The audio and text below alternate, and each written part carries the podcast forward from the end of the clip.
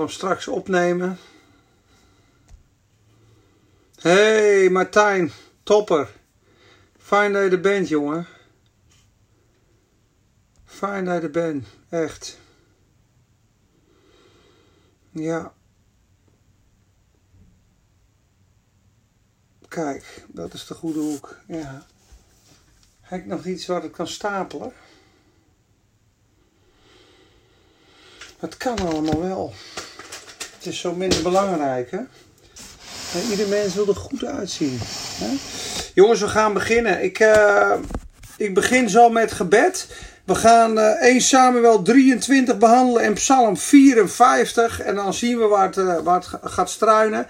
We hebben de hele week onderwijs over hoe ermee om te gaan in stresssituaties, verdriet, vervolging, moeite, teleurstelling, wanhoop, droefenis, tegenslag, aanval, ontmoediging. De Bijbel staat er vol van. Psalmen staan er vol van. Vind je je eigen bekende Nederlander? Nee, natuurlijk niet. Bekende Nederlander, dan heb je 1 miljoen volgers. En Colinda, hallo. Wat leuk. Hey mensen, we gaan beginnen met gebed. Vader, we danken u wel, Heer.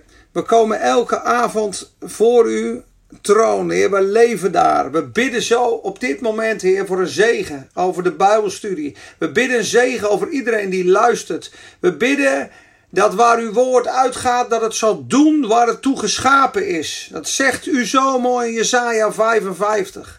Mijn woord keert niet ledig weder, totdat het zal doen wat het mij behaagt. Heer, we bidden voor groei. We bidden voor verlichting. We bidden voor doorbraak in levens. Voor mensen met levensvragen. Heer, dat u die vragen gaat beantwoorden. Mensen die verdwaald zijn. We bidden voor een antwoord en een licht en een wegwijzer. Heer, we bidden voor mensen die ontmoedigd zijn. Teleurgesteld. In duisternis.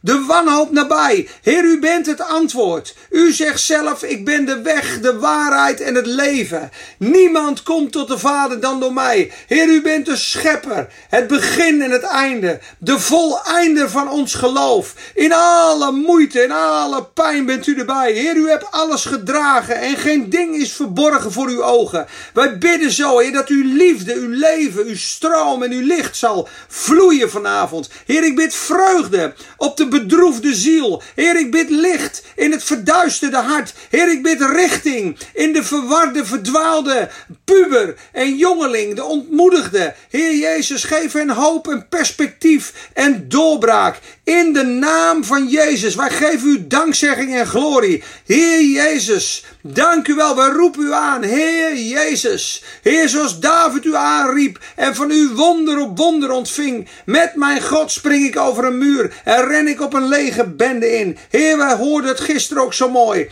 Heer, tranen en verdriet mogen er zijn in de avond, maar vreugde komt in de morgen. U hebt mijn rouwgewaad uitgedaan en mij omkleed met een lofgewaad. Heer, u hebt mijn treuren veranderd in dansen, in rijdans. Heer, we bidden zo die bemoedigingen, die verfrissing van uw geest, van uw woord. Heer, we eten van uw woord. Wij drinken van uw woord. Heer, en zo groeien wij. En we bidden zo voor een gigantische aanraking weer voor vanavond. Dank u wel in Jezus' naam.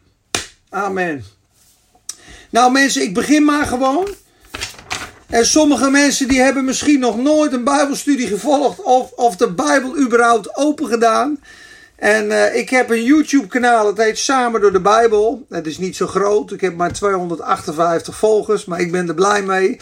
En ik zal ook zeggen. Dankjewel, Hera. Als je amen zegt trouwens, doe je lekker hartjes, hè. Martijn, bedankt, top. Maar kijk, en op Soundcloud heb ik een kanaal, daar staan 110 preken. Dat is bewezen materiaal voor mensen die heel diep gezeten hebben. Ik ken mensen die zaten in de drugs en de prostitutie en die hebben die preken geluisterd. En die zijn gigantisch opgebouwd in 1,5, 2 jaar tijd. En die zeggen, wat heb je me daar veel mee bemoedigd? Nou, daar doe ik het voor, mensen. Soms denk ik ook, joh, wat ben je nou aan het doen op een avond? Ga lekker tennissen en spelen. Wat ben je nou aan het doen om 7 uur, half 8, 4, 5, 6 mensen die luisteren. Maar mensen, al zat er 1 iemand voor het scherm die ik kon bemoedigen, zou ik het nog doen. En ik weet dat het ook doorgestuurd wordt. En ik weet dat God het woord gebruikt, linksom, rechtsom. Zondag kom ik nog in de kerk. Zei een jongen ook, ja, ik heb zoveel bemoediging van die filmpjes van je gehad. Ik hoor het van mensen op Insta. En soms luistert er iemand anoniem of die zal het mij niet melden. Maar ik vertrouw dat Gods woord een schijnsel in je hart zal brengen. En ik wil beginnen met de tekst in Handelingen 26 vers 18. Dit is het evangelie in een notendop. De spijker op zijn kop zal ik wel zeggen.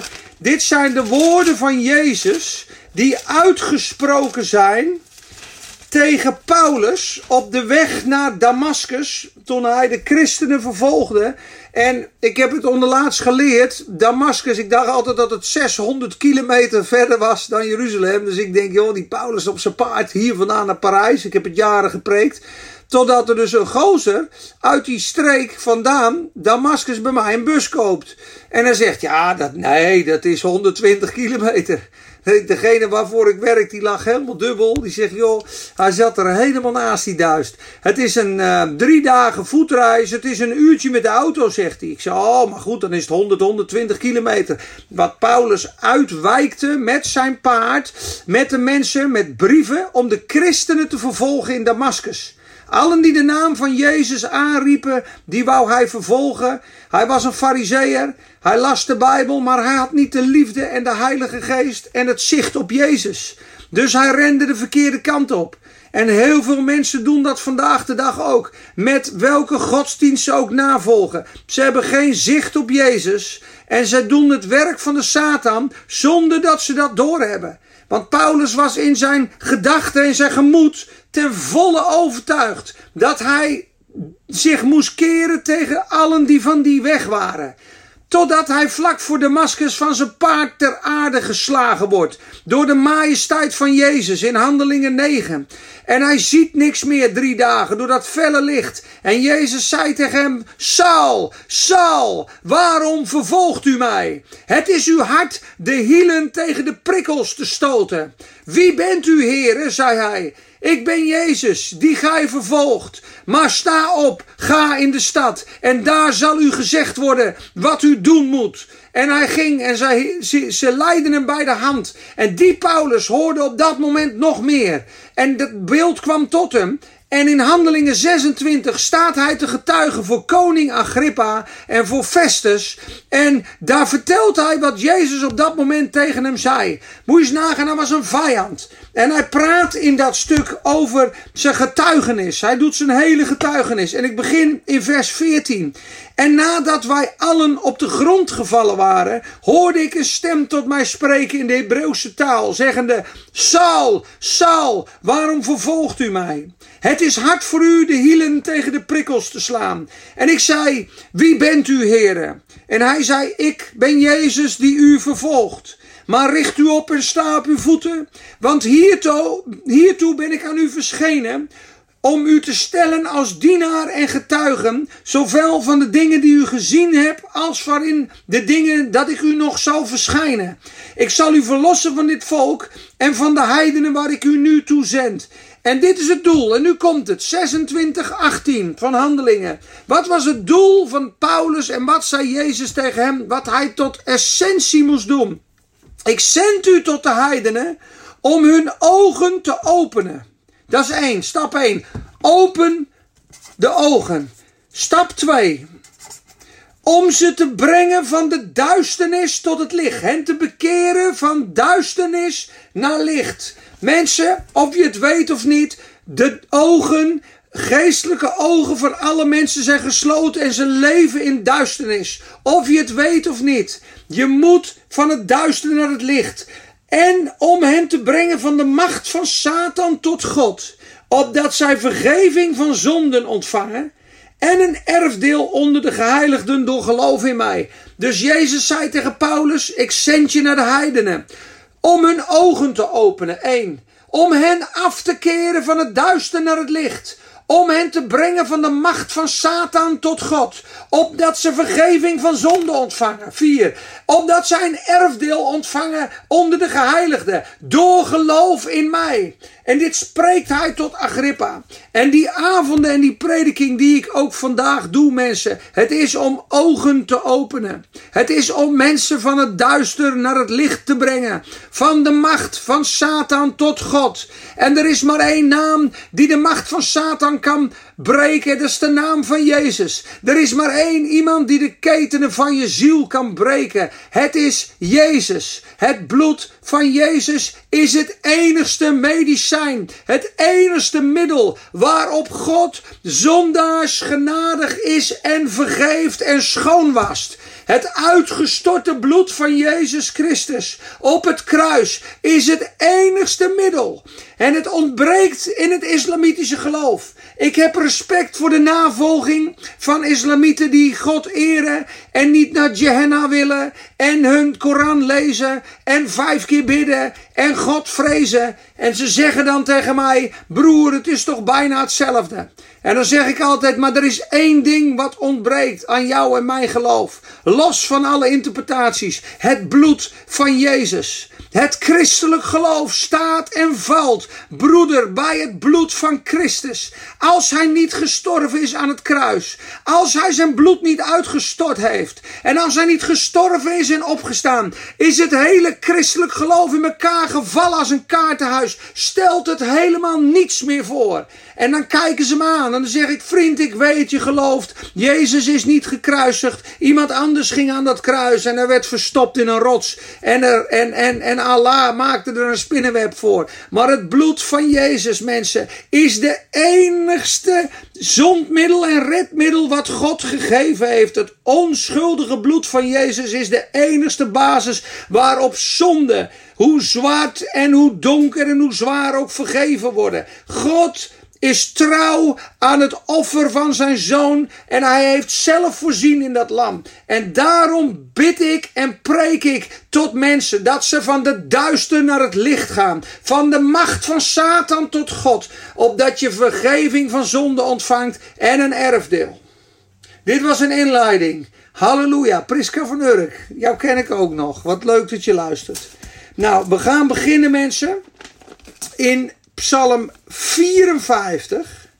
En dan maken we gelijk een sprong. Dit was even een stukje prediking, hè? Prediking is, je pakt één tekst, je diept hem uit. Je maakt er een verhaal van voor in het leven.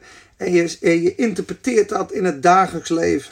En dat is prediking. En de Bijbel zegt in 1 Korinthe 1, nu ben ik weer aan het onderwijzen, dat door de dwaasheid van prediking het God behaagd heeft om mensen te redden.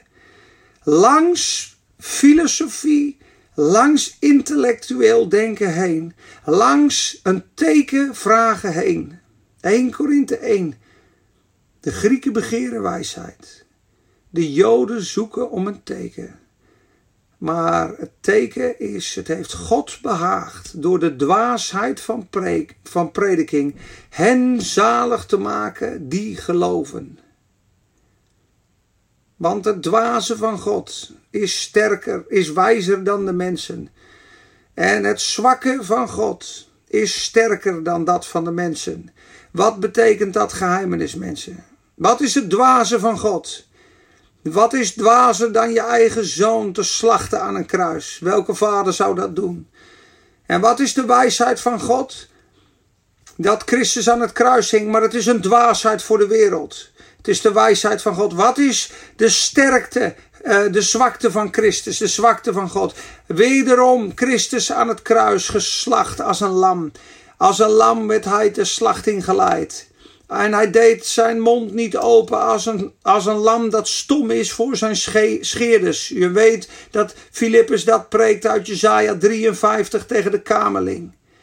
Mensen, het zwakke van God is Jezus die daar hulpeloos als een lam zichzelf uitgestort had. Niemand vindt dat prijzenswaardig. Want iedereen had gehoopt dat als hij als een of andere robocop al zijn vijanden zou vertrappen en vernietigen. Ze vroegen aan hem, Heer, wanneer zult u het koninkrijk gaan stichten? Maar mijn koninkrijk is niet van deze aarde en niet van deze tijd. En hij heeft het koninkrijk beërfd door zwak te zijn. En de prinsen van de duisternis hebben deze wijsheid niet begrepen. Hadden zij dit doorzien, hadden zij de Heer der heerlijkheid nooit gekruisigd. 1 Korinthe 2 vers 8. Mensen, de zwakheid en dwaasheid van God heeft de wijsgeren van deze aarde overweldigd. En door enkel en alleen eenvoudig dat te omarmen, Christus en die gekruisigd, zo maakt God mensen zalig. Door de dwaasheid van prediking.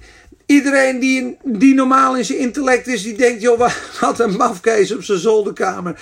Zit daar voor een scherm een beetje te praten over de dwaasheid en de zwakte van Christus. Wat een dwaas, wat een ezel. Nee, maar wij zijn dwazen voor God, zegt Paulus. En wilt gij wijs worden in deze wereld? Word dan eerst maar dwaas, zegt hij. 1 Korinthe 3:18. Mensen, ik ben blij als er harten geraakt worden. Maar de kracht zit hem in het bloed. De kracht zit hem in het kruis van Christus. De kracht zit hem in de eenvoud. En de kracht zit hem in de zwakte. Al wat prijzenswaardig is in deze wereld is een gruwel voor God. Wist je dat? Dat hij die veracht werd het voor ons volbracht heeft. En David in Psalm 54, jongens, was weer op de vlucht. We hebben het gisteren gelezen. Dag lange tijger, ben je aan het luisteren? Een onderwijzing van David staat er voor de koorleider bij Snarenspel. Ja.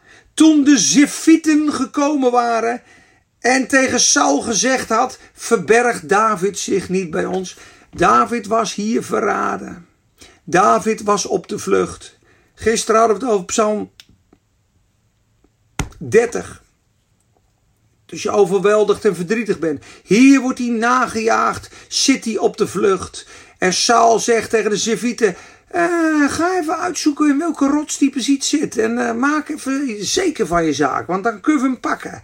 En jullie hebben barmhartigheid met mij. De Heere zegene u, zegt hij religieus. Laten we maar een stukje lezen in 1 Samuel 23. Want in die houding, in die tijd, in die omgeving schreef David de psalm. Waarmee ik maar wil duiden vanavond. Hoe geïntimideerd je ook bent. Hoe opgejaagd je ook bent. Hoe bang je ook bent. Hoe verraden je ook voelt. David is in die rots een psalm naar God aan het schrijven. Heeft zijn gebed en zijn hart uitgestort bij God. Halleluja. David verbleef in de woestijn. 1 Samuel 23 vers 14. In de woestijn, in de bergvestingen. Hij verbleef in het bergland in de woestijn Zif. Saul zocht hem alle dagen, maar God gaf hem niet over in zijn hand. Toen David zag dat Saul erop uitgetrokken was om hem naar het leven te staan, was David in de woestijn van Zif in Goressea. Toen stond Jonathan, moest kijken, wat een liefdevol iemand die Jonathan was. Toen stond Jonathan, de zoon van Saul, op en ging naar David in Choresa en bemoedigde hem in God. God stuurt hem iemand om hem te bemoedigen. Wat een genade. En Jonathan zei, wees niet bevreesd, want de hand van mijn vader Saul zal jou niet vinden, maar jij zult koning worden. En ik zal de tweede na jou zijn. Wat een liefde had die Jonathan. Hij was troonopvolger. Hij had eigenlijk de troon moeten hebben, maar hij vocht niet om de troon. Zijn vriendschap en zijn liefde voor David en zijn ontzag was groter. En zo kan jij een positie voor ogen hebben. En kan het zijn dat God een ander op die plaats gesteld heeft. En wat is het prijzenswaardig van die Jonathan om plaats te maken. En jij wordt koning en ik ben twee. En hij bemoedigde hem in God. En ook mijn vader Saul weet dit heel goed, zei hij. En ze sloten een verbond met elkaar voor het aangezicht van de Heere. Wat een vrienden waren het toch. En David bleef in Goressea, maar Jonathan ging naar huis. Toen kwamen de Zifieten bij Saul. En zij zeiden, weet u niet dat David zich bij ons verborgen heeft in de bergvestingen op de heuvels? Wel nu, koning, kom dan snel overeenkomstig het volle verlangen van uw ziel. Dan is het aan ons om hem uit te leveren in de handen van de koning. En Saul die zegt religieus, mogen u door de Heere gezegend worden, omdat u medelijden met mij had. Nou, ik heb het net al gezegd, ga heen, verkrijg nog meer zekerheid. Verwis u ervan, waar zijn voet heeft plaatsgezet en wat mij hem gezegd heeft, want hij gaat zeer listig te werk. Oh, hij gaf David de schuld, maar hij was zelf zo listig. Want hij wilde niet dat David koning was. Want zij zongen over David. Hij heeft er 10.000 verslagen. En Saul maar 1.000. En hij was verhoogd in zijn hart. Je leest dat ook in 1 Samuel 8. Of aan het begin, in 1 Samuel 8 staat dat volgens mij.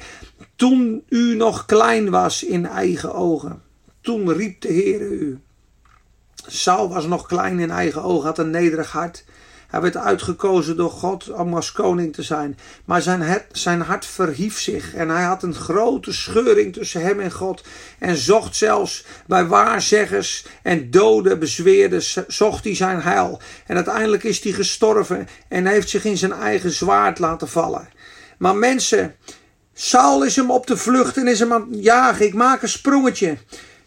En in 24 begin ik nu. Toen stonden ze op en gingen naar Zif voor Saul uit. David en zijn mannen waren in de woestijn. En toen Saul en zijn mannen hem gingen zoeken, vertelde men aan David dat Saul hem zocht. En hij trok weg van de rots en bleef in de woestijn van Maon. Toen Saul dat hoorde, joeg hij David na in de woestijn van Maon. Moest nagaan, ze altijd op de vlucht. Hij heeft 6 man bij zich. Misschien voel jij je ook zo opgejaagd. Misschien ben je ook bang. En zitten de mensen aan je aan. En is dit een beeld van een demon die jou naar het leven staat. Of iemand die jou constant treitert of kapot maakt. En jouw uitweg, mensen, is God, hoor. En Saul ging naar de ene zijde van de berg en David met zijn mannen naar de andere zijde. Nu gebeurde het terwijl David zich haastte om aan Saul te ontkomen, dat God ingreep. Want er kwamen mannen bij Saul en die zeiden, Saul, de Filistijnen zijn het land binnengevallen. En Saul moest zich omdraaien. En toen keerde Saul terug van het najagen van David en gingen de Filistijnen tegemoet. Daarom noemde men die plaats Sela Machlikot, the rock of the escapes. Dus daar gaf God aan David ontkoming. En in die tijd schrijft David Psalm 54. Dat is de context in de inleiding. Een gebed om verlossing. Het is maar een kort gebed. Maar kijk, in dit licht. Hij wordt opgejaagd. Hij zit in de rots. Saul is achter hem aan. Geïntimideerd. Hij is bang. En hij wordt opgejaagd. Toen de Zifieten gekomen waren en tegen Saul gezegd hadden, verbergt David zich niet bij ons? Vraagteken, dat staat er, hè? Aan het begin van die psalm. En nu begint hij. O God, verlos mij door uw naam. Dit is een gebed, jongens, dit kan je bidden. O God, verlos mij door uw naam. Verschaf mij recht door uw macht. Ik kan jullie niet horen, maar het is mooi als we dit hardop samen meelezen. Zeg mij maar na. O God, verlos mij door uw naam. Verschaf mij recht door uw macht. O God, luister naar mijn gebed. Neem de woorden van mijn mond ter oren. Want vreemden staan tegen mij op. Zeg het maar, ja. Geweldplegers staan mij naar het leven. Zij houden God niet voor ogen. Zie, God is mijn helper. De Heere is onder hen die mijn ziel ondersteunen. Hij zal mijn belagers dit kwaad vergelden. Breng hen om vanwege uw trouw. Ja, hier zou je kunnen zeggen, een nieuwtestamentisch gebed is zegen je vijanden en bid voor wie je vervolgen. Maar als het demonische machten zijn, dan mag je oud-testamentisch bidden. En dan zeg je, hij zal mijn belagers dit kwaad vergelden. Dat is spreekt over demonen, over demonische machten. Want de Satan zal tot jou uittrekken in 1 weg, maar hij zal vluchten in 7 wegen. Verdeel hun tongen en vernietig hen, zegt hij in Psalm 55, 9. Dus je mag bidden tegen de Satan met zonder genade. Want dan staat er, ik haat hen met een volmaakte haat. Maar je vijanden zegen je in het Nieuwe Testament. Dus als het de mensen zijn die je kwetsen, zeg je, Heer, ik zegen die mens. Want misschien is hij ontsteld in zijn binnenste. Misschien heeft hij een zware dag of zijn minderwaardigheid is zo groot. Omdat hij vertrapt is dat hij zich moet overheersen. Misschien is zijn identiteit zo zo verdorven dat hij die machtspositie wil en er alles aan doet om mij uit de weg te krijgen. Maar hij gelooft een leugen, want al zal die zijn op die plaats, dan zal die nog niet de vrede van God vinden. Zegen ze maar, hé Ramon, zegen ze maar, je vijanden, zegen ze maar die over je roddelen en over je praten. En dan mag je wel bidden tegen de vijand. Hij zal mijn belagers dit kwaad vergelden. Breng hen om vanwege uw trouw. Ik zal u vrijwillig offers brengen. Ik zal uw naam loven, Heere, want hij is goed. Want hij heeft mij gered uit alle nood. Mijn oog heeft de val van mijn vijanden gezien. Zie je dat David in het midden van zijn stress, in het midden van zijn vlucht, in het midden van zijn angst gebed heeft gemaakt en deze psalm, gebed om verlossing en onderwijzing van David toen hij op de vlucht nagezeten was door Saul, zie je dat hij in die stresssituatie weer naar God keert. En mensen, daar is de rust en de vrede. En daar kwam het wonder van God. Want toen Saul hem zocht, had God een plan. En de Filistijnen vielen het land binnen en hij moest omkeren. Want God beschermde David, zoals aan het begin van het hoofdstuk staat, die belofte in 1 Samuel 23. En daar sluiten we mee af, want we doen korte teachings. Daarna ga ik lekker tennissen met de rode viking, met Ewout.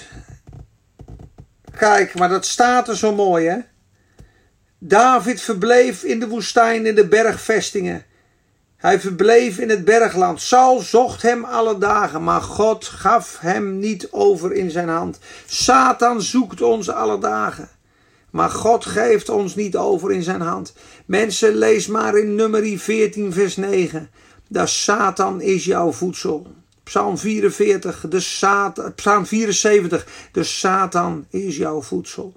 Die verdrukking en die strijd. Numeri 3 vers 1. God liet wat volken achter. Omdat sommigen nog niet geleerd hadden in het christelijk geloof. In het leger. In het gezin van God. In het volk van God. Dat sommigen nog niet konden strijden. Daarom liet God wat vijanden over. God staat toe dat er vijanden in je leven zijn, mensen. Dat je geestelijk groeit. Dat je ze opvreet. En dat je ze overwint in gebed en lofprijs. Lees die psalmen. Kijk naar David en word versterkt in je geloof. En zo overwinnen wij van glorie naar glorie, van kracht tot kracht, van geloof tot geloof, tot eer en glorie van zijn naam. Zo werken we onze weg in God. Zo worden we rijk in Christus. En zo dragen we veel vrucht. En zijn wij onaantastbaar voor de Satan. Hij knarst met zijn tanden. Maar wij zijn onbereikbaar en verborgen voor hem als wij schuilen in God. Amen. Weer een bemoediging. We danken de Heer. Halleluja. Blessings.